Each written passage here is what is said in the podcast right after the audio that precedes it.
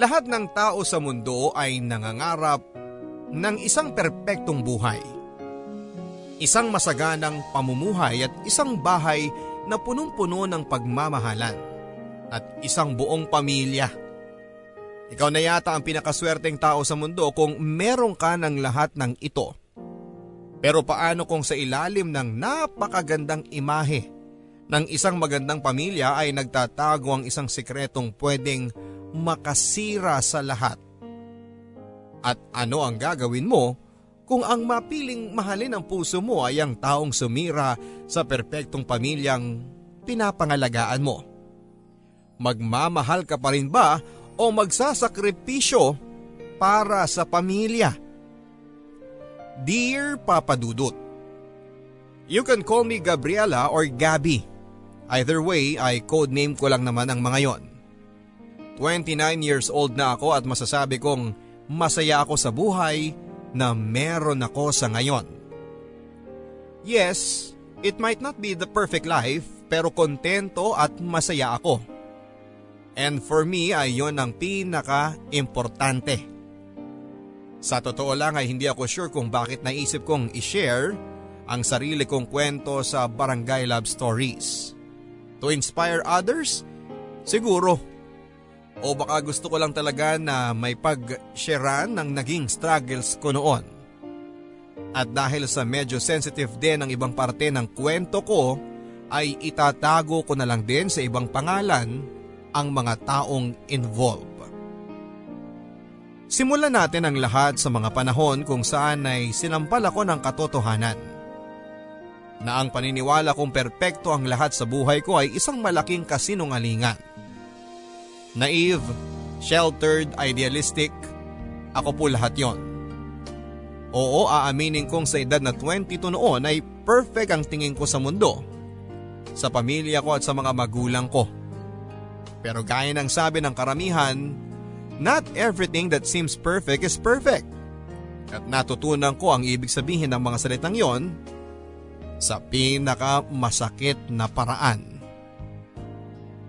Sabado noon at out of town si daddy para sa kanyang trabaho. Si mami naman ay may kamiting daw na bagong kliyente. At dahil weekend ay wala akong pasok sa apprenticeship ko at naiwan ako para bantayan ang kambal kong kapatid na sina PJ at JP. Matanda ako sa kanila ng 10 years pero halos wala kaming hindi pinagkakasunduan ng mga kapatid ko. And I love spending time with my brothers. Maya-maya ay nakatanggap ako ng message sa group chat namin ng mga close friends ko na sina Aika at Joanne. Niyayaya nila akong sumama sa kanila para mag-coffee at gumala sa mall. Agad akong tumanggi dahil hindi pwedeng maiwanan na mag-isa sa bahay ang mga kapatid ko. Sinubukan pa nila akong pilitin noong una pero eventually ay nagets din nila ang sitwasyon ko. Tinulungan ko ang mga kapatid ko sa mga assignments at projects nila kaya naging busy rin ako ng hapon na yon.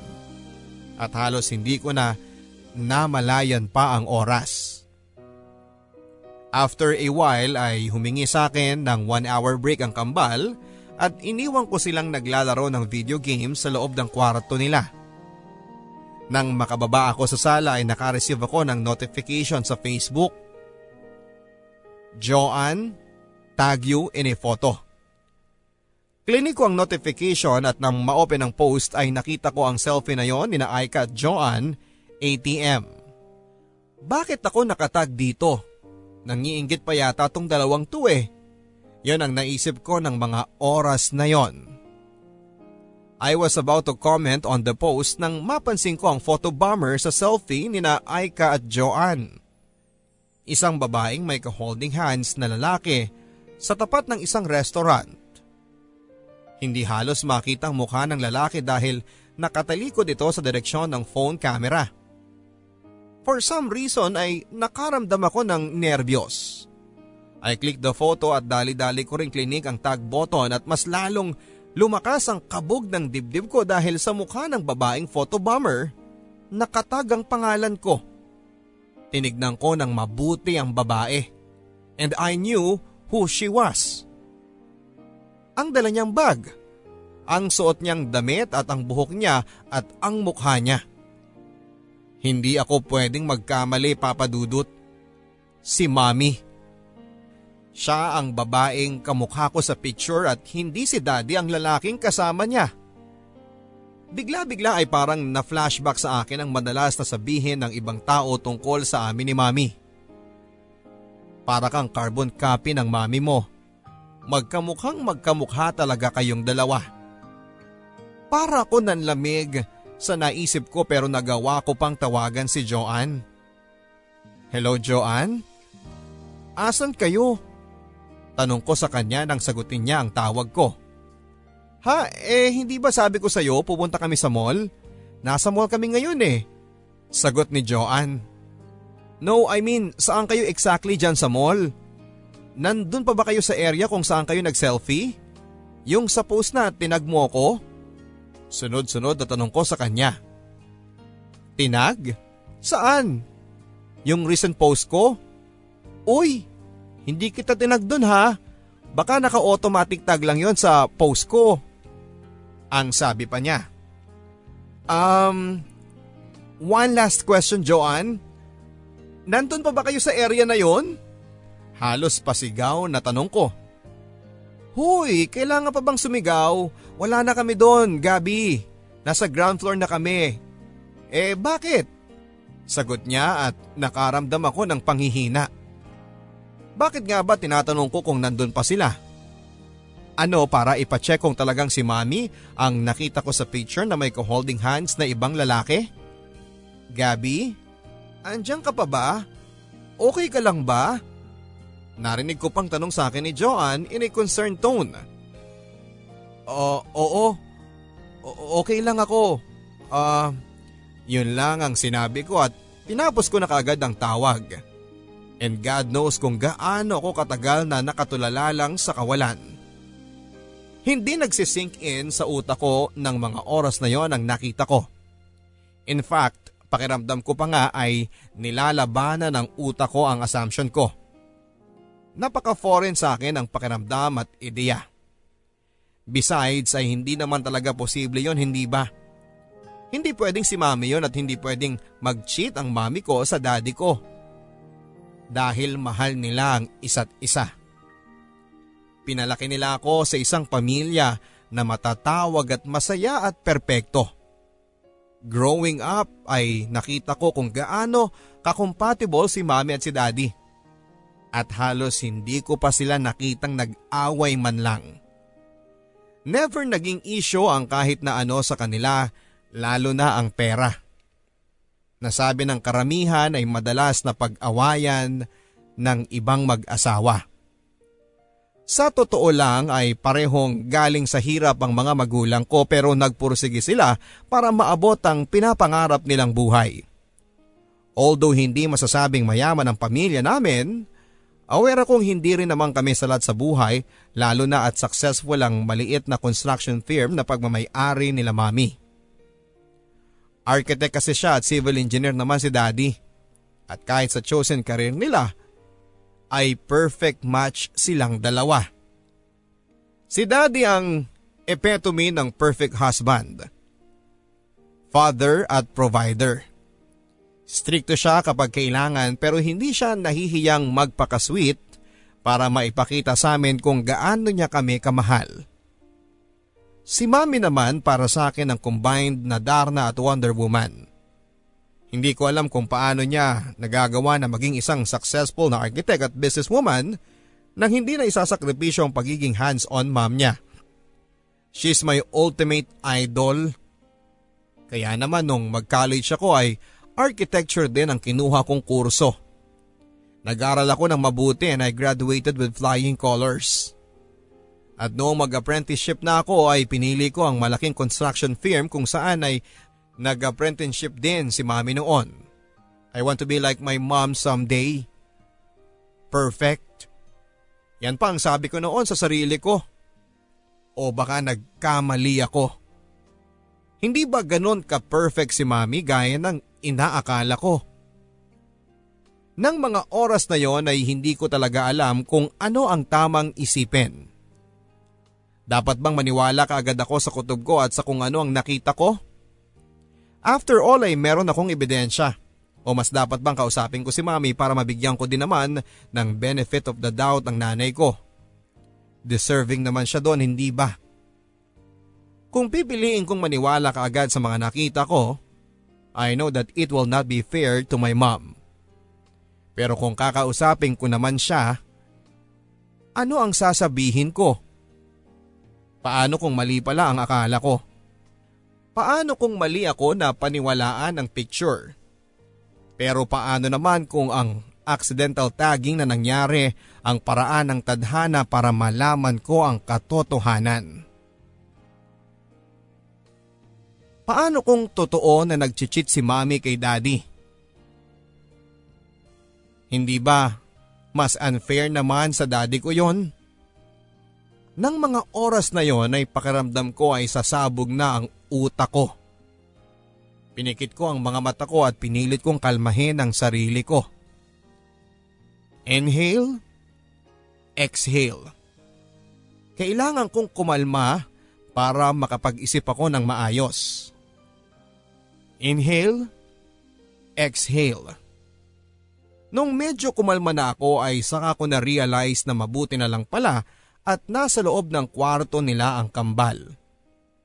Sakaling makita nilang reaksyon ko ay hindi ko alam kung paano ko ipapaliwanag sa kanilang mga nangyari. Hindi ko alam kung maipapaintindi ko sa kanila ang sitwasyon na hindi ko sure kung totoo o hindi. Bago pa makauwi si mami ay nag-decide na akong huwag munang magpabigla-bigla. Hindi pwedeng basta ko na lang siyang kumprontahin at Akusahan si mami base na lamang sa mga nakita ko. Mas kailangan ko pa ng mas matibay na ebidensya. And this time ay sa personal ko mismo yon dapat makita. So nang umuwi si mami ng gabing yon ay nagpanggap ako. Nagpanggap ako na wala akong hinala sa mga kilos niya at nagpanggap ako na normal lang ang lahat. Nginaya at nilono ko ang pagkaing niluto niya para sa amin ng kapatid ko kahit na masakit ang lalamunan ko sa pagpigil ng iyak sa posibilidad na niloloko niya kaming lahat. Pinilit kong tumawa sa comedy film na pinanood naming apat sa sala kahit na gusto ko nang magdrama. Pumasok ako sa kwarto ko at nagpanggap akong tulog nang sumilip siya sa pintuan kahit na hindi talaga ako makakatulog magdamag sa kakatitig sa picture na sinave ko sa phone ko. Alam kong hindi ako matatahimik hanggat hindi ko nalalaman ang katotohanan. Kaya naman ang mga sumunod na araw ay naging mas lalo akong observant kay mami. Pati maliliit na bagay ay hindi ko pinapalagpas. Pero bakit ganon? Parang wala namang iba sa mga kilos niya. Pagka uwi ni daddy mula sa out of town project niya ay halos hindi sila makapaghiwalay ni mami.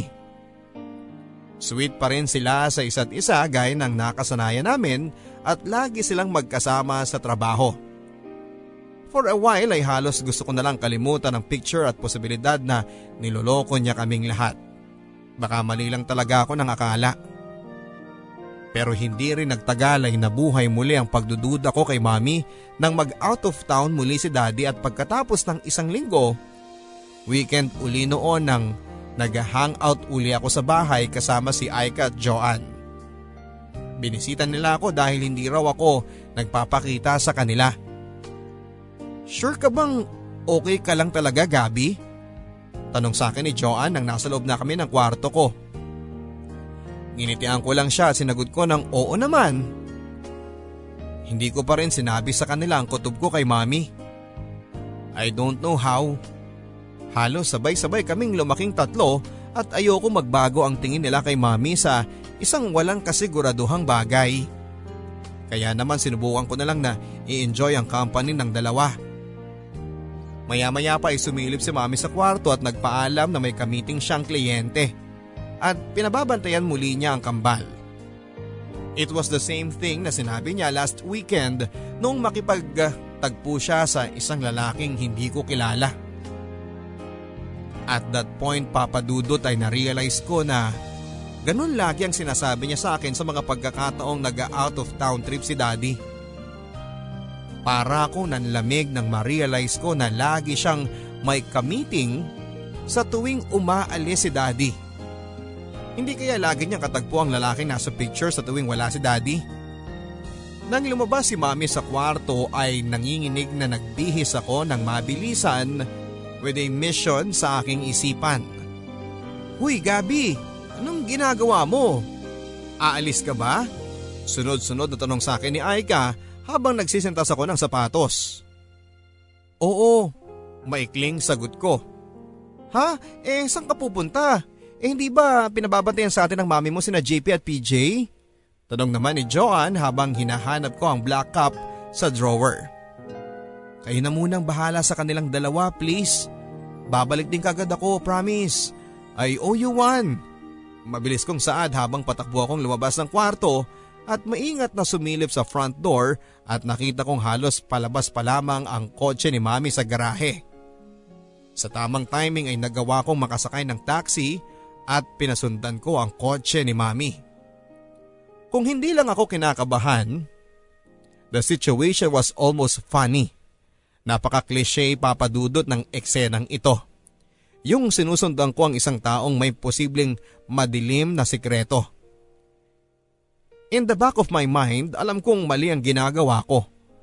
But I have to know the truth para, para na rin sa ikakatahimik ng loob ko. Nangako pa ako sa sarili ko na kapag talagang may kamiting si mami ay hindi ko na siya paghihinalaan at mananahimik na ako habang buhay.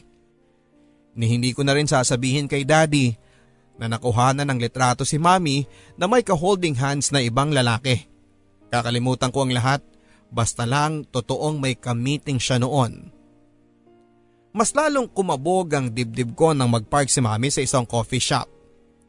Hindi ako bumaba ng taxi nang patigilin ko yon sa tapat ng coffee shop pero tanaw na tanaw ko si mami. Natanaw ko siya nang mag-order siya ng kape at nang umupo siya sa malapit na empty booth. Natanaw ko siya nang bigla siyang tumayo sa kinakaupuan niya nang may pumasok at lumapit sa kanyang pamilyar na bulto. Natanaw ko nang sabay silang umupo ng lalaki. Lalaking sa tansya ko ay hindi nalalayo ang edad sa akin. Nanginginig na tinignan ko ulit ang picture sa phone ko at halos nanlamig ang buong katawan ko nang makumpirmang iisa lang ang body features ng lalaking nasa litrato at ng kasama ni mami. Nang mag-angat ako ng tingin ay tanaw na tanaw ko rin nang hawakan ni mami ang kamay ng lalaki sa ibabaw ng mesa. Parang nanikip ang dibdib ko at hindi ako makahinga. Okay ka lang ba miss? Bakit ka umiiyak? Tanong sa akin ng taxi driver at agad kong pinunasan ang mga luhang hindi ko na malayang bumabagsak na pala. Um, okay lang po ako. Ibalik niyo na lang po ako sa pinanggalingan natin kanina. Saad ko at tahimik akong nagpasalamat nang wala nang sinabi pa ang driver at nagdrive na lamang pabalik sa bahay. Hindi na rin ako tumingin pa sa coffee shop. Baka hindi ko na kayanin pa ang sumunod na eksena. Pero hindi ba ito naman ang gusto ko? I wanted evidence, hindi ba? Well, wish granted. Nakuha ko ng ebidensyang hinahanap ko. Nang mga oras na yon habang sakay ako ng isang taxi pabalik ng bahay namin, na-realize ko na ang katotohanan. Not everything that seems perfect is perfect. Ang inaakala kong perpektong pamilya na meron ako ay hindi pala totoo dahil ang inakala kong perpektong ilaw ng tahanan ay hindi rin pala totoo. Nalaman ko ang katotohanan. May lalaki ang mama ko papadudot. Niloloko niya si daddy. Niloloko niya kaming lahat. She always seemed so perfect. Pero akala lang namin yon. Habang lumilipas ang araw, ay napupuno ng galit ang puso ko dahil sa ginawa ni mami. Nilagay ko siya sa pedestal mula noong bata pa lamang ako at hindi lang siya basta ina para sa akin. She is everything that I ever wanted to become. Pero pati doon ay mali ako. Dahil hinding hindi ko gugustuhing maging kagaya niya at hindi ko sisirain ang magaganda at masasayang pamilya na meron ako para sa isang lalaki. Bakit? Ano bang meron ng lalaking yon na wala ang daddy ko? Gwapo naman ang daddy ko, mabait siya at kahit na kailan ay hindi niya pinagbuhatan ng kamay ang kahit na sino sa amin. Lalo na si mami. Masipag siya sa ginagawa niya at ginagawa niyang lahat para mabigyan ng magandang buhay ang pamilya namin. Sweet din siya sa aming lahat, lalo na kay mami. At kahit na kailan ay wala siyang nakalimutan na anniversary nilang dalawa. Halos every week ay may dala siyang bulaklak para kay mami at nagde-date silang dalawa. So ano? Ano ang kulang sa daddy ko? There must be something para magloko ang mami ko. So ano? Dahil mas bata yung lalaki niya kesa kay daddy ko? Yun ba yun? Ipinagpalit niya ang isang mapagmahal at mabait na lalaki para sa isang lalaking mas bata? Halos masok ako papadudot nang makita ko kung gaano kabata ang lalaki ni mami. More or less ay 5 years older lang sa akin ang lalaking yon. Guwapo din naman siya. I'm sure ay nagkakandara pa ang mga babae sa kanya. Baka nga nag-aagawan pa eh so bakit ang mami ko pa? Bakit ang mami ko pa ang pinatulan niya? Isang babaeng may asawa at mga anak. Isang babae na may pamilyang pwedeng masira. At that moment ay hindi lang ako kay mami nakaramdam ng sobrang galit kundi pati na rin sa lalaking ni hindi ko alam ang pangalan. Nandidiri ako sa kanilang dalawa. For the next days ay halos hindi ko na kinakausap si mami at iniiwasan ko siya palagi. Hindi ko kayang tumagal sa presence ng isang taong peke at selfish. Sobrang masama ang loob ko sa kanya. Sama ng loob na dama kong Nagiging galit habang nakikita ko siyang nagpapanggap na parang wala siyang ginagawang masama. Hindi ko maatim na makita siyang nanlalambing at nagpapalambing kay daddy. Paano niya nasisikmurang pagsabayin ang daddy ko at ang kabit niya?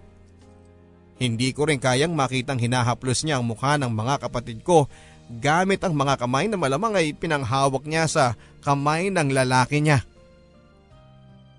Isang tingin ko pa lang sa kanya ay halos magdilim na ang paningin ko sa galit. Alam kong nakakaramdam siya ng pagiging mailap ko at wala akong pakialam papadudot. Wala akong dapat na i-explain sa kanya. Kung may dapat magpaliwanag sa aming dalawa, ay hindi ako yon. Pero kung galit ang nararamdaman ko sa tuwing nakikita ko si mami ay walang kapantay na awa at guilt naman ang napupuno sa akin sa tuwing nakikita ko si daddy. Naawa ko sa kanya dahil wala siyang kamalay-malay na ang babaeng inaakala niyang mahal siya ng buong buo ay niloloko lamang siya. Nagigilty ako dahil ako lang maliban kay mami ang nakakalam ng katotohanan pero hindi ko rin magawang masabi sa kanya. Natatakot kasi ako sa pwedeng maging reaksyon niya. Hindi ko alam kung magwawala siya sa sobrang galit o manghihina siya sa sobrang lungkot. Ang pinaka kinakatakutan ko ay kung iwan niya kami at tuluyan ng mawasak ang pamilya namin. Nang mga panahon na yon ay napakabigat ng pinapasan ko. Pakiramdam ko ay sa akin nakasalalay kung mananatiling buo sa kasinungalingan o mawawasak sa katotohanan ng pamilya namin. Naiipit ako sa pagsasabi ng totoo at pagpapanggap na wala akong alam. Kapag nagsabi ako ng totoo, hindi maganda ang kalalabasan pero kapag nanahimik naman ako ay para ko na rin kinukonsinti ang panloloko ni mami. At dahil sa pagkakaipit na yon ay mas lalo ako nagalit kay mami. Princess, can I talk to you? Isang gabi ay tanong ni daddy gamit ang nickname niya sa akin. Nakaupo ako noon sa isa sa mga outdoor chairs sa veranda sa bahay namin. Nginitian ko si daddy at tumango ako bilang sagot sa tanong niya. Umupo siya sa katapat kong upuan at ipinatong niya ang dala niyang coffee mug sa mesa. Meron ka bang hindi sinasabi sa akin? Tanong niya sa isang concern na tono. Sa moment na yon ay sobrang pagpipigil ang kinakailangan kong gawin para hindi humagulhol ng iyak at sabihin kay daddy ang lahat ng alam ko. Mommy may have been my idol pero si daddy ang guardian angel ko. Hindi niya deserve ang ginagawang panluloko ni mami sa kanya pero ayokong mawasak ang pamilya namin so I kept my mouth shut. Instead ay ngumiti lang ako at umiling sa kanya. Wala naman daddy. Bakit po? Ganting tanong ko sa kanya. Wala naman eh, pansin ko lang kasi na parang distant ka this past days. Nagwo-worry ang mami mo sa'yo. Alam mo naman that you can always talk to us, hindi ba? Tanong pa niya. Opo. Wala po kayong dapat na ipag-alala daddy. Okay lang ako. Pressured lang ng konti siguro sa apprenticeship ko. Pagdadahilan ko na lang. Bakit? Pinapahirapan ka ba ng boss mo? Tanong niya na nakapagpangiti sa akin. Kahit kailan talaga ay napaka-protective ni daddy. Hindi naman po halos huling buwan ko na rin po sa kanila eh. Meaning eh, palapit na ng palapit ang board exam. Sagot ko na may bahagyang katotohanan. Medyo kinakabahan din ako sa board exam namin. Bata pa ako ay pangarap ko na maging arkitekto and I don't want to fail. Huwag mong masyadong pinipressure ang sarili mo anak. Just learn as much as you can at magiging okay din ang lahat. Besides, yung board exam na yan eh, sisiw yan sa'yo pagpapalakas ng loob ni daddy sa akin. Ngumiti ako at tinignan ko ng mataman si daddy. I could not ask for a better father than my dad. So how can my mother ask for a better husband than him? Matagal-tagal din kami nag-usap ni daddy tungkol sa apprenticeship ko at sa papalapit na board exam.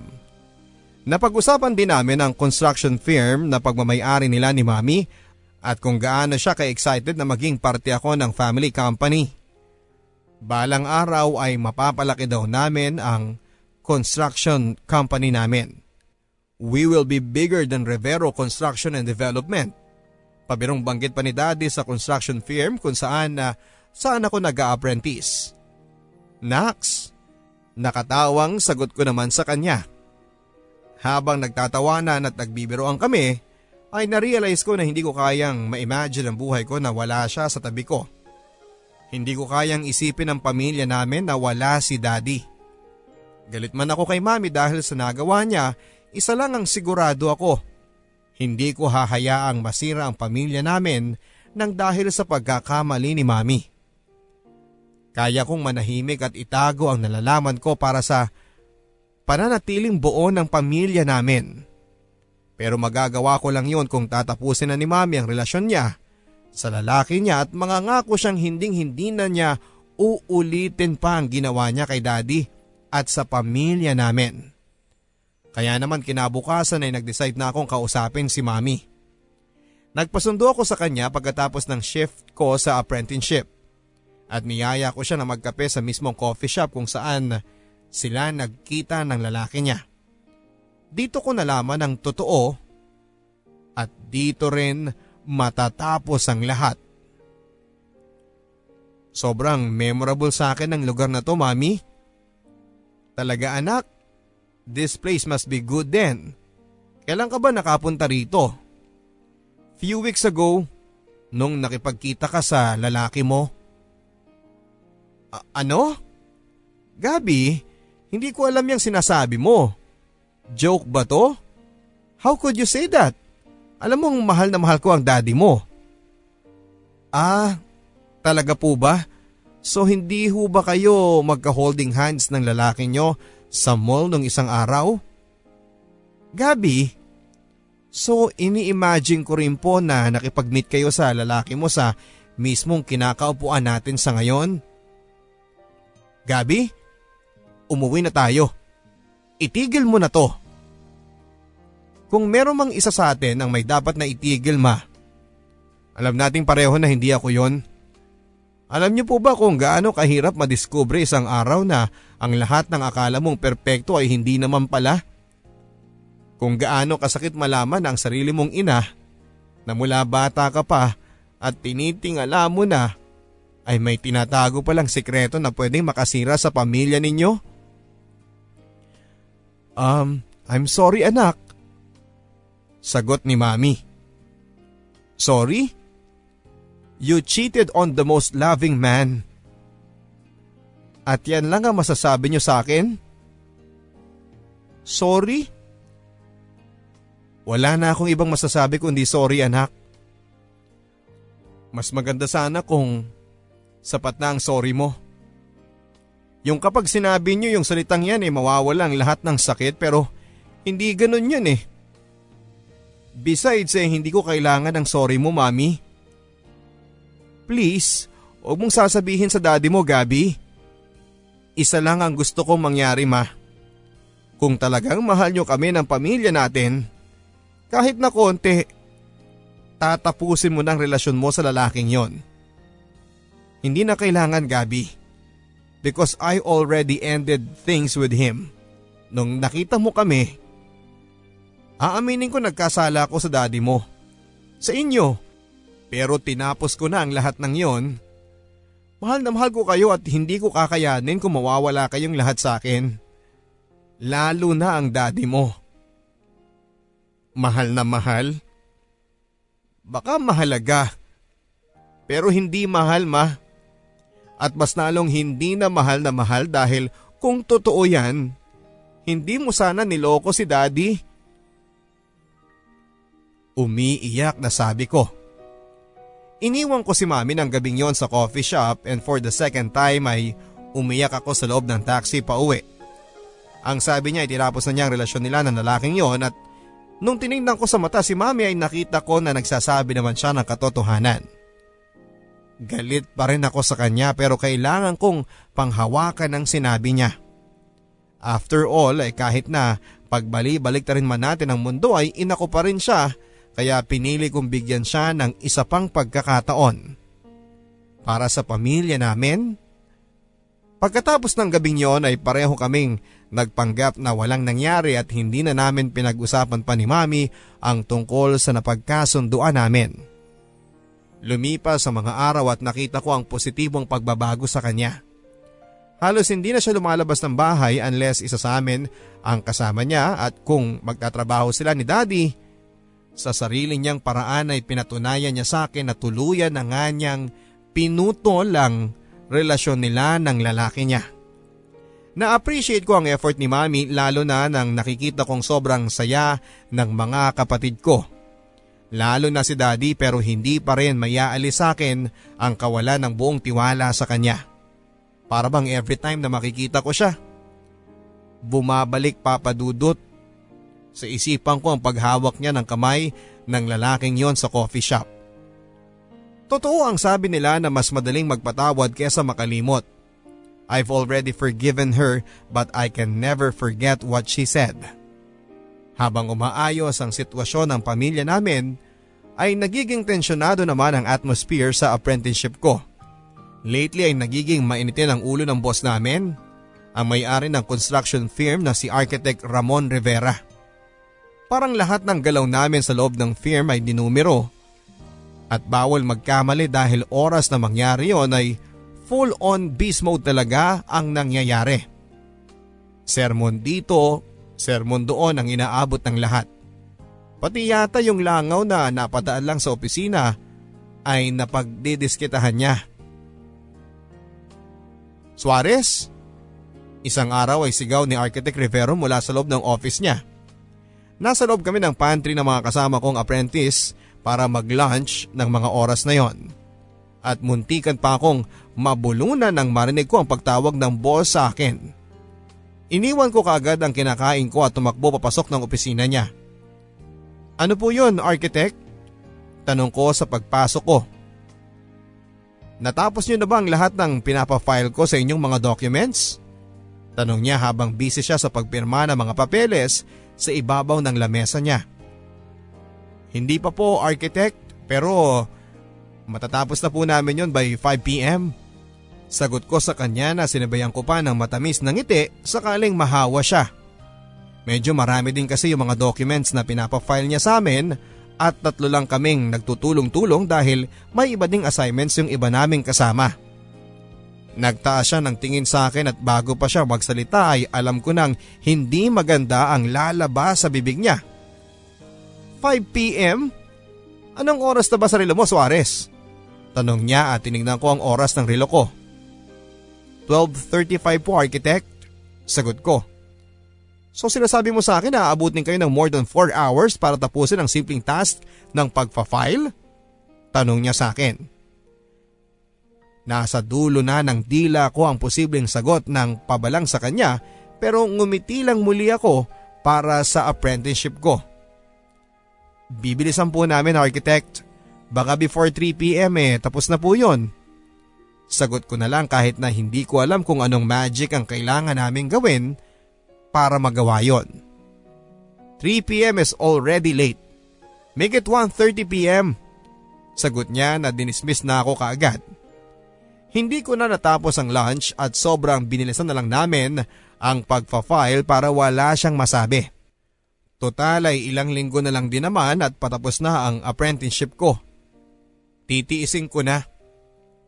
After a few days ay sobrang tuwa naming lahat ng malaman namin na magli-leave si Architect Rivero. Ang ibig sabihin ay magiging masaya na ang huling araw namin sa kumpanya. Sabi ni Ma'am Maricel, ang head ng HR, ang anak daw muna ni Architect Rivero na si Engineer Ezekiel Rivero ang magte-take over sa kumpanya. Nang tinanong namin kung terror din ba nakagaya ng tatay niya si Engineer Rivero ay halos mamula na parang kamate si Ma'am Maricel. Nako Gabby my dear, malayong malayo sa tatay niya yon. 27 years old pa lamang pero madami nang napatunayan. Mabait din yon sa lahat ng empleyado at kapag nakita mo kung gaano kagwapo si Engineer Rivero, ewan ko lang kung hindi ka matulala. Isang irap lang ang sinagot ko sa tatawa-tawa at kilig na kilig na HR head ng kumpanya ng mga oras na yon. Pero nang ipinakilala na ni Architect Rivero ang anak niya ay tama nga si Mama Maricel. Natulala talaga ako Sobrang ganda ng light brown niyang mga mata at saktong kapal ng kanyang kilay at mahahaba ang kanyang pilik mata. Matangos ang ilong niya at pinkish ang lips. He had a strong jaw at kahit na may stubbles siya ay ang linis niyang tignan. Guwapo nga. Sobrang guwapo. Pero sa pagkakatulala ko sa kanya ay hindi kilig ang naramdaman ko kundi panlalamig ng buong katawan. Nang titigan niya ako ay sobrang lakas ng kabog ng dibdib ko na pakaramdam ko ay naririnig yon ng lahat. Nang kamayan niya ako ay hindi init ang naramdaman ko kundi galit. Pinigilan kong mapaiyak at ngumiti ako ng maluwag. Nang matapos ang meet and greet sa kanya ay agad akong nag-excuse at tumakbo papunta ng restroom. Para kasi ako masusuka na hindi ko maintindihan. Hindi ako pwedeng magkamali papadudot si Engineer Ezekiel ay ang lalaking kasama ni Mami sa coffee shop. Magbiro na sa iyo ang lahat papadudot, wag lang ang tadhana. What are the chances hindi ba? Na ang lalaki ng mami ko ay ang anak ng terror kong boss sa apprenticeship. Na ang lalaking muntika ng makasira sa pamilya namin ay ang bago kong boss. Ilang minuto na rin ako sa harap ng salamin sa restroom at pinilit kong kalmahin ang sarili ko. Hindi niya naman siguro ako kilala, hindi ba? Hindi naman siguro niya maiisip na related ako sa babaeng nakarelasyon niya. After all ay madami naman ang Suarez sa Pilipinas. Tama, imposibleng makilala niya ako. At kung makilala man niya ako ay hindi ako ang dapat nakabahan. Isa lang sa aming dalawa ang dapat tubuan ng hiya sa katawan pagkatapos ng nagawa niya at hindi ako yon. Mabait daw. May mabait bang tao na handang sumira ng pamilya para sa pansariling kaligayahan? Wala sa sariling kumuyom ang mga kamay ko nang maalala ko ang pagtitig niya sa akin. Aaminin ko na nakaramdam ako ng kaunting intimidation dahil siguro sa Matangkad siya at medyo malaki ang katawan kagaya ng tatay niya. Kung iisipin ay para siyang younger version ng tatay niya. Guwapo, matangkad, malaki ang katawan. So is that it? Kaya ba pinatulan siya ng mami ko? Yun lang ba ang kapalit ng muntikang pagkasira ng pamilya namin? Napakababaw, nakakadiri at nakakapakulo ng dugo. Pero hindi ako pwedeng magpaapekto sa kanya papadudot. Una sa lahat ay tapos na kung anumang naging relasyon nila ni Mami. At yon ang pinaka-importante sa lahat. Pangalawa ay more or less ay 2 weeks na lang din naman na magtatrabaho ako para sa company nila at matatapos na ang apprenticeship ko. A few more weeks Gabi, kapit lang ang sabi ko sa sarili ko. With renewed spirit ay bumalik na ako sa table ko at ipinagpatuloy na ang iniwan sa aking assignments ni Architect Rivero. Maya-maya pa ay may narinig akong isang baritonong boses na tumawag sa pangalan ko. Gabriela? Pag angat ko ng tingin ay nakita ko kaagad ang lalaking kinakamuhian ko na nakatayo sa hamba ng pintuan ng opisina ng tatay niya. Ayaw na ayaw ko pa namang tinatawag ako sa buo kong pangalan. I need to talk to you. Ang sabi niya at walang lingong likod na pumasok na siya sa loob. Ayun na naman, lumakas na naman ang kabog ng dibdib ko at namawis ang palad ko. Huy Gabi, tawag ka ni Engineer Rivero. Bilisan mo. Ang pukaw sa akin ng isa kong katrabaho kaya naman tumayo na ako at dumiretso na sa opisina ng bago naming boss.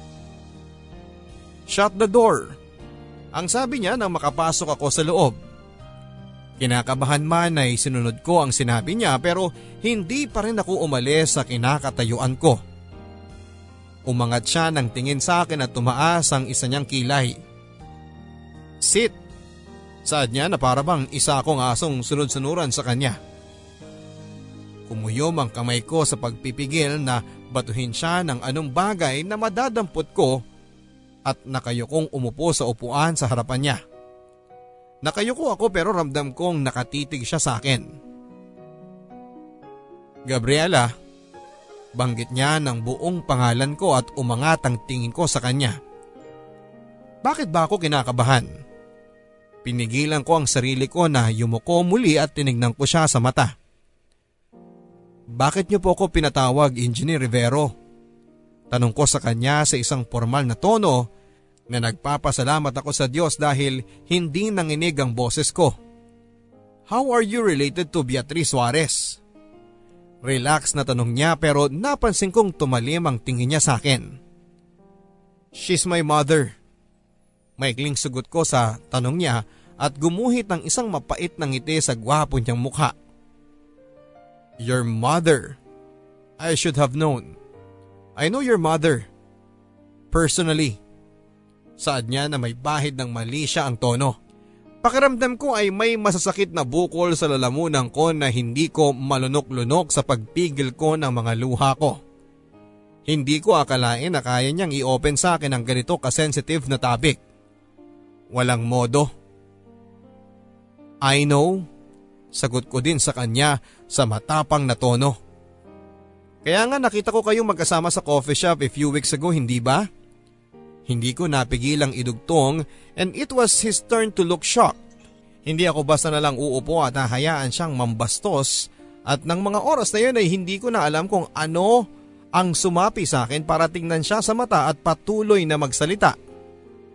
Ano na lang kaya ang sasabihin ni Architect Rivero kapag nalaman niya ang nakita at nalaman ko? Kung hindi ako nagkakamali ay napalunok siya sa sinabi ko at nakakita ako ng takot sa kanyang mga mata. Wala kang sasabihin sa kanya. Halos pabulong at nanggigigil na sabi niya at nakipaglaban ako ng titigan sa kanya. Whatever it was that happened, tapos na yon. So let's make a deal. Maya-maya ay saad niya na nakapagpakunot ng noo ko. Anong deal? Tanong ko sa kanya. Una sa lahat, wala kang sasabihin kay Architect Rivero na kahit na ano tungkol sa mga nakita at nalaman mo. Gaya ng sabi ko, tapos na ang lahat ng yon kaya wag na nating ungkatin pa. Pangalawa, inside this firm, you stay out of my way and I'll stay out of yours. Ang sabi niya na parang nakikipagnegosasyon lang sa isang kliyente. Sandali kong pinag-isipan ang deal na ino-offer niya at naisip kong wala namang mawawala sa akin at yon naman ang gusto ko. Kaya isang salita lang ang sinabi ko bago ako lumabas ng opisina. Deal. Lumipas ang mga araw and true to both of our words ay wala kaming pakialamanan sa opisina ni Engineer Rivero. Kahit na kumukulo pa rin ang dugo ko sa kanya kapag nakikita ko siya ay halos walang pagkakataon para magkausap o magkatrabaho kami sa isang proyekto. Kaya hindi na rin ako nahirapan. So far ay okay din naman ang pamilya namin. Panay pa rin ang effort ni mami lalo na sa pakikipaglapit uli sa akin pero hindi pa yata talaga ako ready. Wala rin akong balak na ipaalam sa kanya na OIC boss ko ang naging kabit niya. Nang magbakasyon sa klase ang kambalay nagsadya siya ng isang out of the country trip for week na agad kong tinanggihan. Gustuhin ko man ay hindi ako pwedeng sumama dahil masyado na kaming busy sa firm. Halos dalawang linggo na lang kasi ay tapos na ang apprenticeship ko. Kaya naman sinasamantala na rin nila siguro ang karagdagang manpower. Are you sure na you'll be fine alone, princess? Ang tanong sa akin ni daddy habang pinagmamaneho ko sila papunta sa airport. Daddy, I'll be fine. Besides eh, hindi naman ako mag-iisa technically dahil sa bahay muna mag stay si Aika at si Joanne para samahan ako. Pag-assure ko sa kanya. Call us everyday, okay? Paalam naman ni Mami na sinagot ko ng isang tango. Sa mga sumunod na araw ay mas lalo akong naging busy sa trabaho at madalas ay sobrang pagod ko kaya malaking tulong sina Aika at Joan na naaabutan ko sa bahay pag uwi ko. Sa mga kalokohan at kakulitan ng dalawang yon ay halos nawawala kaagad ang pagod ko. For a time ay tahimik ang buhay ko. Isang araw sa trabaho ay kukuha sana ako ng tubig sa pantry ay hindi sinasadyang nakita ko si Engineer Rivero na inaabutan ng pera ang guard namin na si SG Marquez o mas kilala bilang Kuya Dado. Balita sa buong opisina na nakakonfine sa ospital ang anak niyang babae dahil sa dengue. At halos mabaon na sila sa utang para maipagamot ang bata. Sasagutin ko na rin ang hospital bill at pambili ng gamot ni Danica Tatay Dado. Narinig kong sabi ni Engineer Rivero. Nagulat ako sa mga sinabi niya. Nagulat din ako na tayang tawag niya kay Kuya Dado at alam niya ang pangalan ng anak nito. Nako ikaw na bata ka. Sobra-sobra na nga itong perang inabot mo sa akin. Hindi mo na kailangang gawin yan. Hindi ko na alam kung paano ko, paano ko pa ito mababayaran. Kapag nalaman pa to ng tatay mo baka malagot pa ako. Ang sagot ni Kuya Dado na sinagot naman ni Engineer Rivero ng isang iling. Hindi ako naniningil at hindi utang yan, Tatay Dado. Hayaan mo na akong tulungan ka. And don't worry about Architect Rivero. Ako na ang bahala sa kanya. Ang sabi pa niya. Napaisip ako kung bakit hanggang ngayon ay hindi ko pa siya narinig na tinawag na tatay, daddy o papa si Architect Rivero. Nakita ko na lang na naluha ang palangiti naming guard at niyakap niya ang lalaking kinakamuhian ko. Nakalimutan ko na kung ano ang gagawin ko sana sa pantry ng mga oras na yon at humingal na bumalik ako sa desk ko. Bakit ganoon? Bakit ba parang iniinis talaga ako ng universe? Bakit ba kailangan ko pang makita yon at bakit ako nakakaramdam ng lito? Hindi pwede to, Gabby. You hate him. Yun na lang ang sinabi ko sa sarili ko. Nang kumalma ako ay nangako ako sa sarili ko nakakalimutan ko na ang nakita ko sa loob ng pantry. Kahit na ano pang mabuting gawin niya sa ibang tao ay hindi nun mabubura ang pakikipagrelasyon niya sa mami ko at sa muntikang pagkasira ng pamilya namin. Isang araw ay pinatawag ako ni Engineer Rivero sa opisina niya. Talaga namang kinagulat ko yon. Akala ko ba'y wala kaming pakialamanan. So bakit niya ako pinapatawag? May mali ba akong nagawa Don't worry, this is about work. Maikling sabi ni Engineer Rivero. Yon ay nang pumasok ako sa opisina niya at nakita niya ang ekspresyon ng mukha ko. Bahagyang lumuwag ang paghinga ko sa mga sinabi niya at napansin kong magkasalubong ang kilay niya habang nakatitig siya sa isang folder na pamilyar sa akin. Kung hindi ako nagkakamali ay yun ang kopya ng portfolio na sinabit ko sa kumpanya nang mag-apply ako para sa apprenticeship ko. Tumawag sa akin si Architect Rivero and he wants us to work together on this project. Ang sabi niya na nagpalakas ng kabog ng dibdib ko. Um, anong project? Tanong ko at sinabi niya sa akin ang detalye ng nasabing project. Aaminin ko maganda ang project and it could launch my career in the future pero hindi rin naman welcome na ang ideya para sa akin na makatrabaho si Engineer Rivero. To be honest, eh, nagkaroon kami ng argument ni Architect Rivero tungkol dito. Alam kong may potential ka but I don't think you can handle this kind of pressure yet. Ang sabi pa niya. Hindi naman siya mukhang nag-iinsulto pero ganon ang naging epekto sa akin ang mga sinabi niya. Oo, bata pa ako at hindi pa ako ganap na arkitekto pero wala siyang karapatan na ipamukha sa akin na hindi ko kaya ang pressure ng trabaho. Mas matatanggap ko pa kung sinabi na lang niya na ayaw niya ako makatrabaho kaysa questionin niya ang capabilities ko. With all due respect, Engineer Rivero, si Architect Rivero pa rin ang opisyal na boss. And if he thinks I can help in this project, siya pa rin po ang susundin ko. Taas noong sabi ko and for a moment ay nakakita ko ng sincere na ngiti sa mukha ni Engineer Rivero.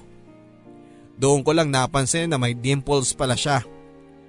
Bago pa mapunta sa kung saan ang isip ko ay agad kong sinaway ang sarili ko at ipinaalala ko sa isipan ko kung anong klaseng tao ang lalaking nasa harapan ko. He is a homewrecker. Kinabukasan ay pinagsisihan ko kaagad ang sinabi ko kay Engineer Rivero. Dahil ininform ako ng HR na kailangan raw naming magpunta at magstay pareho sa mismong lugar kung saan ay gagawin ang project for a few days. Kailangan naming imit ng kliyente para malaman namin ang mga preference nila at nang makita din namin ang mismong area. Dahil medyo may kalayuan ng lugar ay kailangan naming maghotel. It gave me a little relief na may dalawa pala kaming kasama sa business trip pero hindi pa rin matanggal sa akin ang ines na makakasama ko ng matagal si Engineer Rivero sa ibang lugar. Sa unang araw namin ay nakipag-meet kami sa kliyente namin at halos nag-observe lang ako at nag-take down ng mga importanteng notes. Maliban sa pagdededmahan namin ni Engineer Rivero ay okay naman ang lahat. Masaya namang kausap ang iba pa naming kasama na sina Engineer Mitch at isa pang apprentice na si Mary Joy. Sa pangalawang araw ay bumisita kami sa site at doon ay nagsimulang kumilos ng kakaiba si Engineer Rivero papadudot. Hinila niya ako papunta sa isang parte ng site na walang ibang tao at kulang na lang ay umusok ang ilong niya at galit kahit na alam kong wala naman akong ginagawang masama. Pwede bang magsuot ka ng appropriate attire sa site? Paggalit na sabi niya sa akin habang hawak pa rin ang braso ko. Bumaba ang tingin ko sa suot kong damit at ano bang mali sa suot ko? Next time, pwede bang magsuot ka ng pants at hindi yung skirt na yan kapag nasa site tayo? Alam mo naman sigurong madaming lalaki dito. Konting common sense naman. Dugtong pa niya sabay walk out. Naiwan akong natulala sa kawalan at hindi ako makapaniwala na inimply niyang wala akong common sense. Dahil sa pencil skirt na suot ko, kung hindi pa siya nag-walk out ay baka nasampal ko talaga siya at natanggal ako sa apprenticeship ko. Sa ikatlo at huling araw ng business trip ay bumisita muli kami sa site at para lang inisin siya ay sinadya ko talagang isuot ang isa ko pang pencil skirt. Papanindigan ko na walang mali sa suot ko lalo pa at nagno-notes lang naman ako at hindi naman ako naghahakot ng kung anong hollow block sa site. Kitang kita ko ang inis sa mukha niya nang makita niya ang ayos ko pero wala akong pakialam. Ginawa ko ang kailangan kong gawin sa site at kay Engineer Mitch lang ako dumikit buong araw para hindi siya makalapit sa akin. Nang makabalik kami sa hotel ay nagkayayaan si Engineer Mitch at Mary Joy na mag-ikot-ikot at mamili sa night market. Pero hindi na ako sumama dahil nakaramdam din ako ng pagod. May naisip din akong design para sa area at gusto ko nang magsimula ng sketch kaagad. Nanandadya ka ba talaga? Tanong sa akin ni Engineer Rivero nang mapag-isa kami sa elevator paakyat sa floor ng mga kwarto namin. Dapat yatang sumama na lang ako kina Mary Joy at Engineer Mitch. Hindi ko alam ang sinasabi mo Engineer Rivero. Sagot ko sa kanya. Pwede ba? I'm sure alam mo kung ano ang sinasabi ko. Ganting sagot niya na sinalubong ko ng mahabang katahimikan. Pinagsabihan na kita hindi ba? Huwag kang magsusuot ng ganyan sa site. Why are you so stubborn? Ang sabi niya nang hindi pa rin ako umiimik. Bakit bang tagal makakyat ng elevator sa floor namin? Kahapon you implied that I didn't have common sense. Ngayong araw naman ay matigas ang ulo ko. Ano bang insultong ibabato mo pa sa akin bukas at sa mga susunod na araw, Engineer Rivero? Sagot ko sa kanya. Wala na akong pakialam kung matanggal ako sa apprenticeship ko. Hindi ako papayag na makatanggap ng insulto mula sa lalaking muntik ka ng sirain ng pamilya namin. Hindi pa siya nakakasagot ay bumukas na ang pintuan ng elevator at dali-dali akong lumabas at ramdam kong nakasunod siya sa akin papadudot. Gabriela, Sigaw niya nang mas lalo ko pang binilisan ang lakad ko. Malapit na ako sa pintuan ng kwarto nang maramdaman ko ang kamay niya sa braso ko. Bakit ba? Sigaw ko nang makaharap ako sa kanya. Mabuti na lang at kaming dalawa lang ang tao sa hallway. Bakit ba hindi ka marunong makinig sa akin? I'm your boss Gabriela. At kapag sinabi kong huwag kang magsuot niyan, huwag kang magsusuot niyan. Sagot niya na kinatirik ng mga mata ko. Bakit ba big deal sa iyo ang suot ko? Nagawa ko naman ng maayos ang trabaho ko nang ganito ang ayos ko, di ba? So anong problema? Anong issue mo sa akin? Namimersual ka ba talaga? Sunod-sunod na tanong ko sa kanya dahil hindi ko na talaga siya maintindihan. Naihilamos niya ang mga kamay niya sa mukha niya. I'm just trying to protect you, okay? Ngayon kung gustong gusto mong tinititigan ka ng mga tao dito at nababas ka ng mga lalaki, that's your choice. Umalingaw-ngaw sa hallway ng hotel ang paglagapak ng palad ko sa mukha niya. Kung tatanungin ako papadudot ay hindi ko rin alam kung paano ko nagawang sampalin ang boss ko. Ang naaalala ko lang ay biglang nandilim ang paningin ko sa mga sinabi niya at umangat ang kamay ko kung nagulat ako sa nagawa ko ay mas nagulat ako sa mga naging reaksyon niya. One moment ay nagtititigan kami and the next, he was kissing me. At napakasarap noon sa pakiramdam. Nang mga oras na yon ay nakalimutan ko na ang lahat. O baka mas tamang sabihin ko na kinalimutan ko ang lahat. Kinalimutan ko na na ang lalaking humahalik sa akin ay ang boss ko Kinalimutan ko papadudot na ang lalaking hinahalikan ko ay ang taong naging kabit ng mami ko. At that moment, I was just Gabby and he was just Ezekiel. Nang pumasok kami sa kwarto ko at ihiga niya ako sa kama, I refused to think. I listened to my heart and gave him my all. Nang gabing ibinigay ko ang sarili ko kay Ezekiel ay hindi ako nahirapang pairalin ang puso ko dahil parang bigla ring nanahimik ang utak ko. Ang mga nasa isipan ko lamang noon ay ang mga yakap at halik sa akin ni Ezekiel and how much I wanted him. Nothing else mattered. Pero nang dumating ang umaga, nagbago ang lahat. Bigla ay parang nanahimik ang puso ko at hindi ko na napigil ang sigaw ng utak ko. Mali. Maling mali ang nagawa ko. Mali ang ginawa namin. Hey, saan ka pupunta? Tanong niya sa akin. Get out. Sagot ko. Ano? Ang sabi ko, lumabas ka ng kwarto ko. Nakuha mo ng gusto mo. Masaya ka na. Umalis ka na. Gabi, ano bang sinasabi mo? Pagkatapos ng nangyari sa akin, hindi kita iiwanan. Hindi ako katulad ng ibang lalaki kung yan ang iniisip mo. So ano? May feelings ka na sa akin, ganon? Mahal mo na ako? Dahil may nangyari sa ating dalawa? Pagkatapos na nangyari, tayo na? Bakit hindi?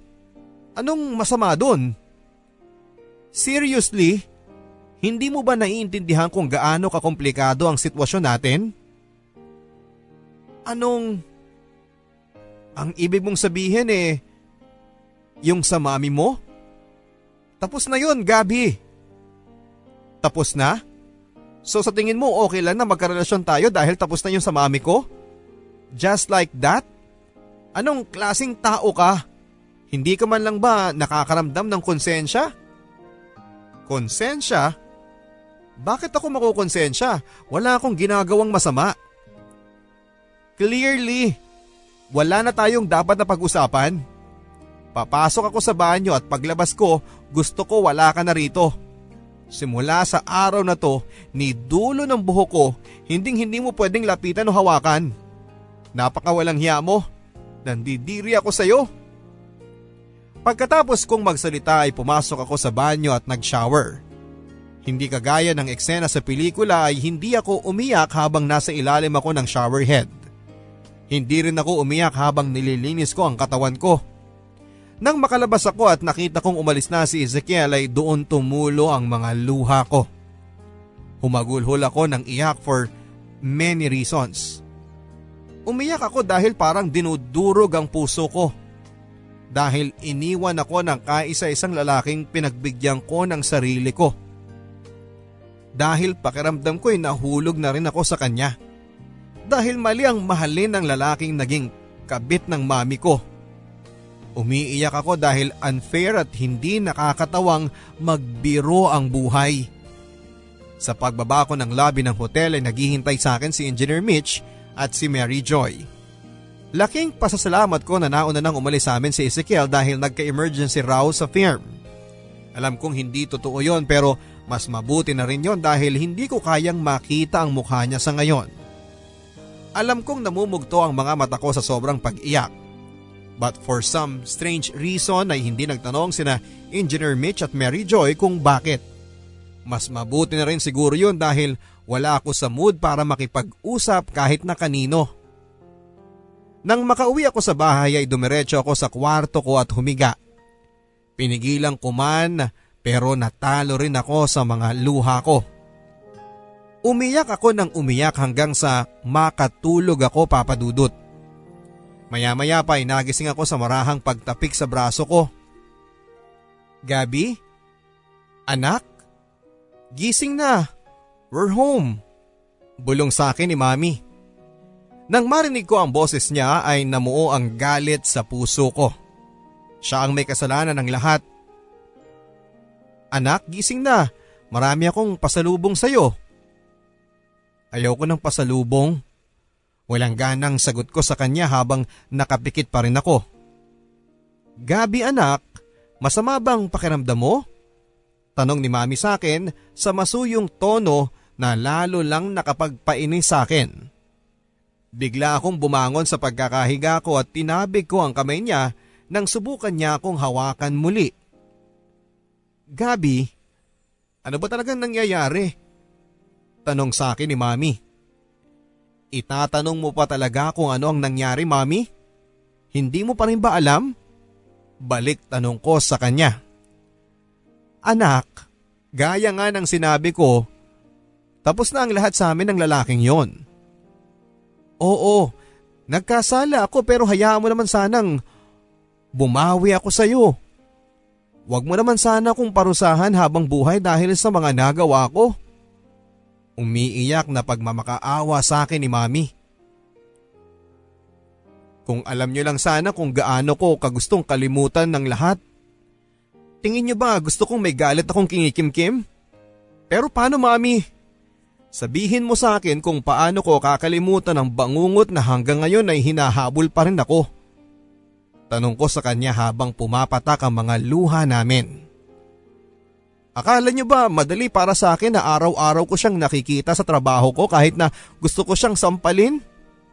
Tanong ko pa at hindi kinakitaan ng gulat si mami. Who am I kidding?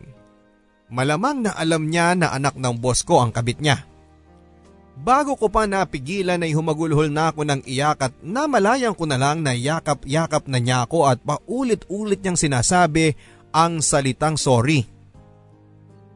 Bakit siya pa mami? Tanong ko sa kanya. Bakit si Ezekiel pa? Tanong ko sa kanya. Galit na galit ako kay mami dahil nagkarelasyon sila ni Ezekiel pero eto ako at iniiyakan ng parehong lalaki. Eto ba ang karma ko dahil sa hindi ko nagawang patawarin kaagad ang sarili kong ina? Bigla ay nakaramdam akong binitawan ako ni mami at nakakunot ang noong nakatingin sa akin. Ezekiel? Maya-maya ay tanong niya sa akin na sinagot ko ng isang alanganing tango. Bigla ay parang natulala si mami at nanlamig ang mga kamay niya na nakahawak sa akin. Oh my God! After a while ay bulong niya. Si Ezekiel ang nakita mo kasama ko sa coffee shop. Dugtong pa niya na lalong nakapagpalito sa akin. Hindi ko rin alam kung bakit bigla akong kinabog sa inasal ni mami. Tinignan niya ako sa mata at hinawakan niya ang magkabilang pisngi ko nang nanlalamig niyang mga kamay at sinabi niya ang salitang hindi ko inaasahang sasabihin niya. Gabi, hindi si Ezekiel ang lalaking nakarelasyon ko. Confusion. Yun lang ang naramdaman ko ng mga oras na yon at hindi ako nakapagsalita papadudot. Umiyak pa rin akong kwento sa akin ni Mami ang lahat-lahat. Fresh graduate noon si Mami nang makilala niya si Architect Ramon Rivero sa apprenticeship niya. Ilang taon na rin silang magkarelasyon noon ni Daddy pero umamin siyang nakaramdam siya ng sobrang attraction kay Architect Rivero.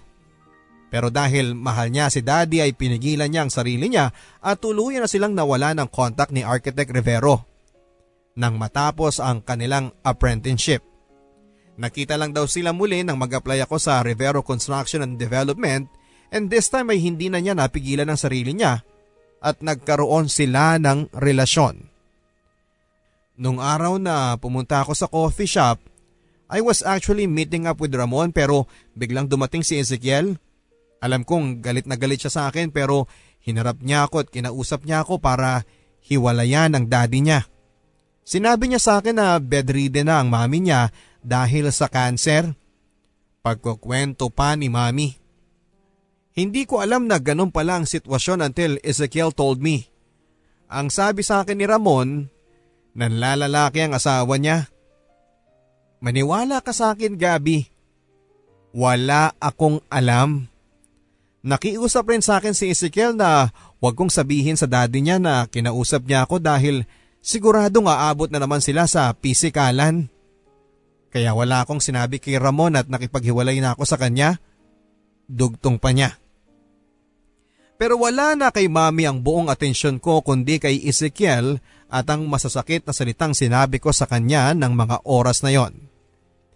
Bigla ay napagtagpi-tagpi ko ang lahat kaya pala bigla na lang naging moody at mainitin ang ulo ni Architect Rivero ng mga huling araw niya sa firm bago siya nag-leave. Kaya pala sinabihan ako ni Ezekiel na manahimik din tungkol sa mga nakita ko. Kaya pala hindi maalis sa isipan ko ang eksenang naabutan ko sa pantry noon nang abutan ni Ezekiel ng pera si Kuya Dado. Kaya pala kahit na wala akong dapat na maramdaman kundi galit sa kanya ay nagawa kong ibigay ang sarili ko sa kanya. Dahil ang lalaking inakala kong muntika ng sumira sa puso ko ay kapareho ko lang palang biktima ng sitwasyon. Dahil ang lalaking kinamuhian ko ay kapareho ko lang ng gusto. Ang itigil na ng mga magulang namin ang panloloko nila. My eyes refused to see but my heart knew. Alam ng puso ko na mabuting tao si Ezekiel and yet ay hinusgahan ko pa rin siya. Nasa harap ko lang ang lahat ng maliliit na detalye pero wala akong pinansin ni isa. Nag-focus ako masyado sa sakit na nararamdaman ko kaya nabulag ako sa katotohanan. Gusto kong sumigaw at tanungin ang Diyos kung bakit parang pinaglalaroan niya ako. And then it struck me. Kailangan ko siyang makausap. Kailangan kong mag-apologize kay Ezekiel. Pumasok ako sa banyo ng kwarto ko at mabilis pa sa alas 4 tinawagan si Engineer Mitch at hiningi ko sa kanya ang personal number ni Ezekiel na agad ko din namang tinawagan. Pagkatapos ng ilang ring ay sumagot siya. Hello? Halos maiyak ako nang marinig ko ang baritono niyang boses. Hello? Um, sino to? Muli ay tanong niya nang hindi pa rin ako magsalita. Si, si Gabi to? Nanginginig na sagot ko at wala akong narinig na kahit na ano sa kabilang linya. Ezekiel, I'm sorry sa lahat ng mga sinabi ko. Sa lahat ng ginawa ko sa iyo. Sorry talaga, isang malaking misunderstanding lahat ng lahat. I'm sorry Sunod-sunod na sabi ko habang pinipigilan ko ang pag-iyak. No, um, tama ka naman eh. Hindi kita dapat binigla ng ganun lang. Lalo na at komplikado ang sitwasyon. Pero gusto kong malaman mo na sinubukan ko naman. Ang sabi niya. Sinubukang ano? Tanong ko naman. Sinubukan kong magalit sa'yo. Sinubukan kong iwasan ka at huwag kang magustuhan.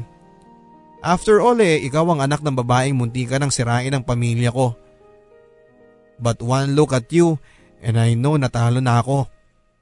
Hindi ko kayang hindi ka magustuhan. I can't stay away from you. Sagot niya at hindi ko na napigilan ang sarili ko. I cried my heart out for this strong man and for this newly discovered feelings I have for him. But I have to stay away Bigla ay sabi niya at nakaramdam ako ng panic. Whether we admit it or not eh, alam nating pareho na masyado pang fresh ang mga sugat. You can't be in a relationship with me habang galit ka sa daddy ko. At ganon din ako sa iyo habang may galit pa ako sa mami mo. Sabi nga sa kanta, Love is a battlefield and we can't go on war with wounds. Gabi, kailangan muna nating magpagaling. Kailangan muna nating maging okay. Sakaling maging tayo sa huli, gusto kong pareho na tayong okay.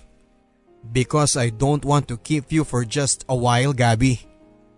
Gusto kitang makasama forever. At kung kailangan kong lumayo sa iyo para masiguro yon, gagawin ko. Dugtong pa niya at halos hindi na ako makapagsalita sa sobrang pag-iyak ko. Umiyak ako ng hindi lang dahil sa nasasaktan ako kundi dahil alam kong tama siya. Hindi namin pwedeng ipilit ang isang relasyon at isa walang bahala na lamang ang lahat ng mga nangyari. Tama siya. Hindi pa kami okay.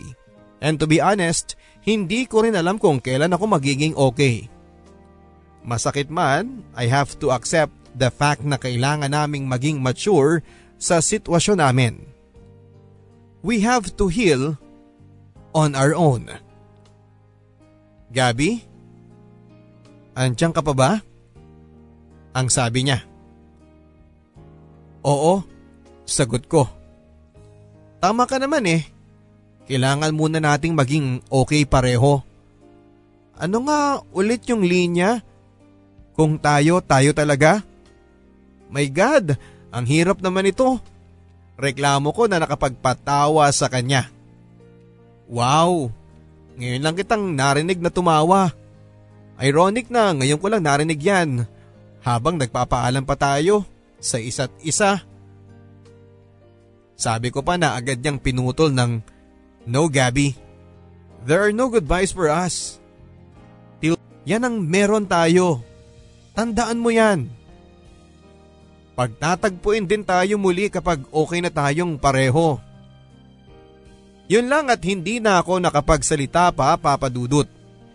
Hindi na rin nagsalita pa si Ezekiel at natapos na lamang ang tawag at yon ang naging huli naming pag-uusap.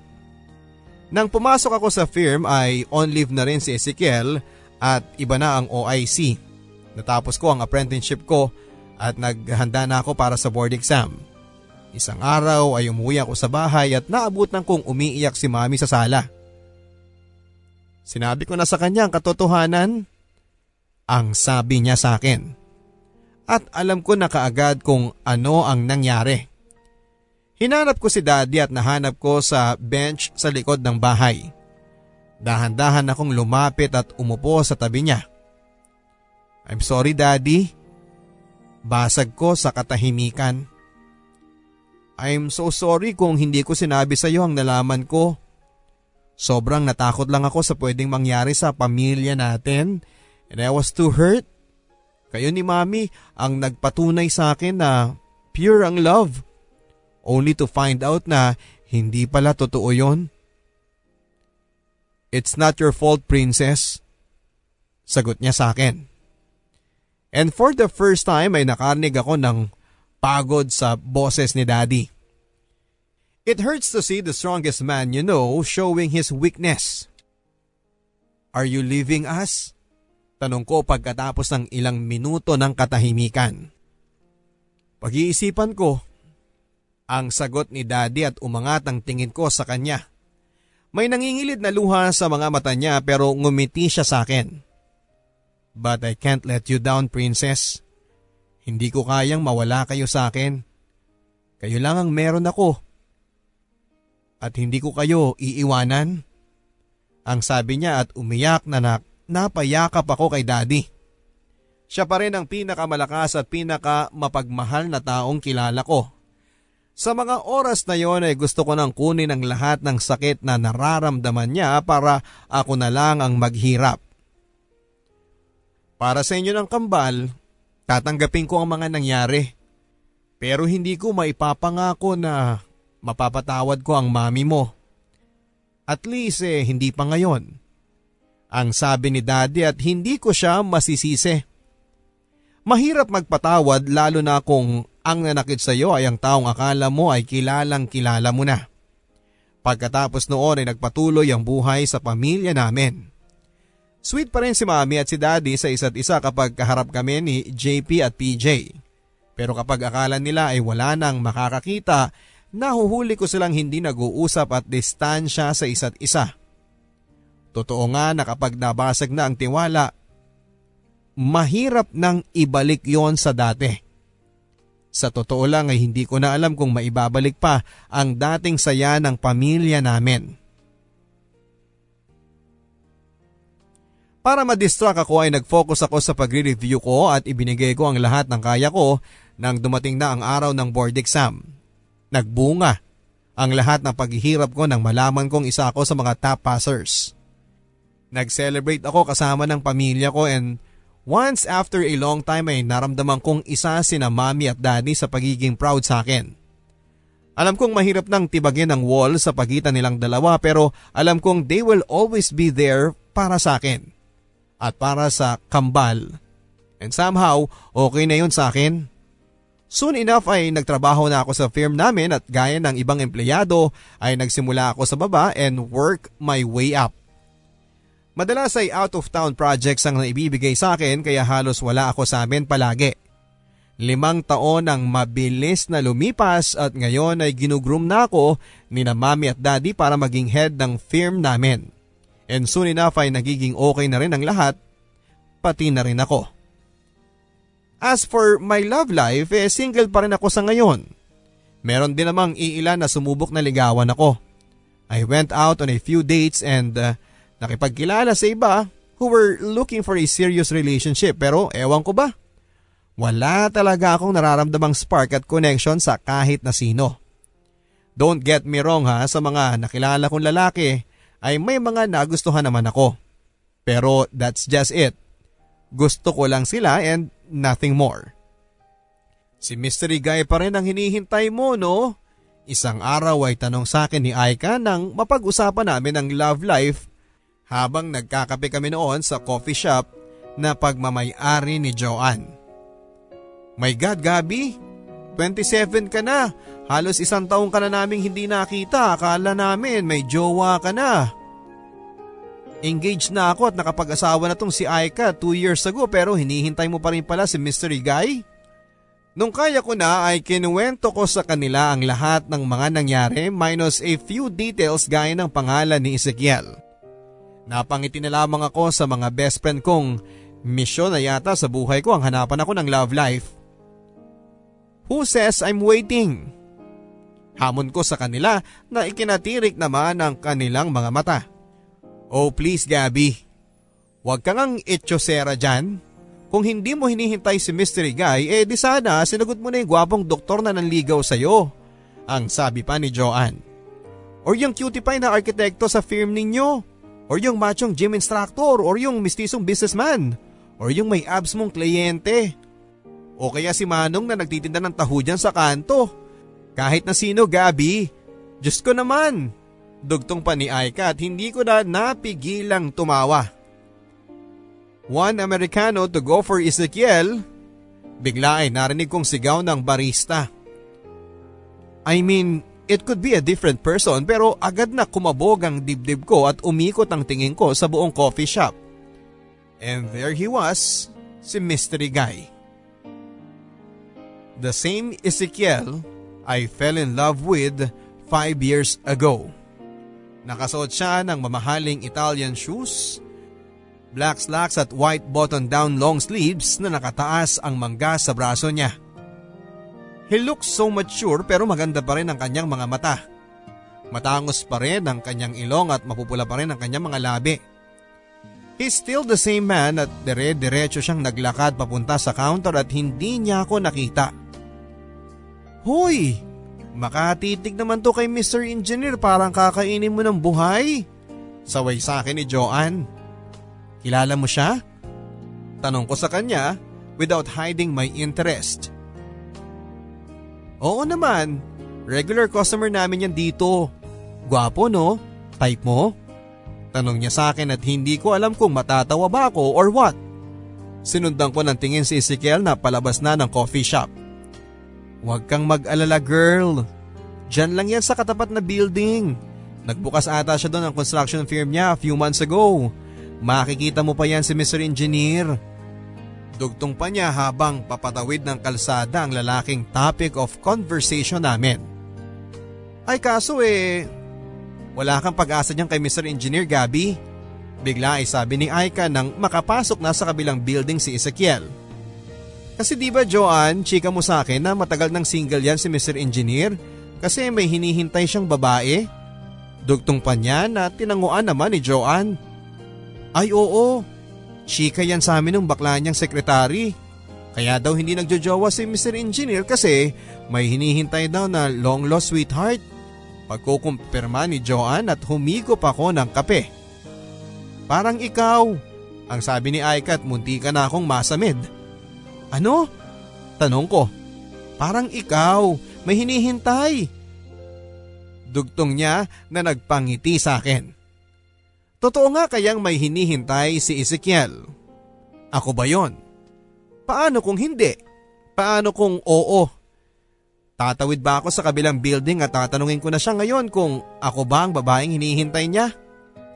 Pwede. Baka bukas o sa susunod na araw. Who knows? Baka magkita kami uli sa coffee shop o sa kalsada. Kahit na saan, madaming posibilidad. Walang nakakaalam kung ano ang pwedeng mangyari. Isang bagay na, isang bagay lang ang alam ko ng mga oras na yon. Tama siya nang sinabi sa akin ni Ezekiel noon. Pagtatagpuin din tayo kapag okay na tayo pareho. Hanggang dito na lamang po papadudot. Thank you so much for reading my story. Sa mga kagaya kong naghihintay din, I hope whatever or whoever you're waiting for is worth the wait. Ano man ang pagdaanan mo sa buhay.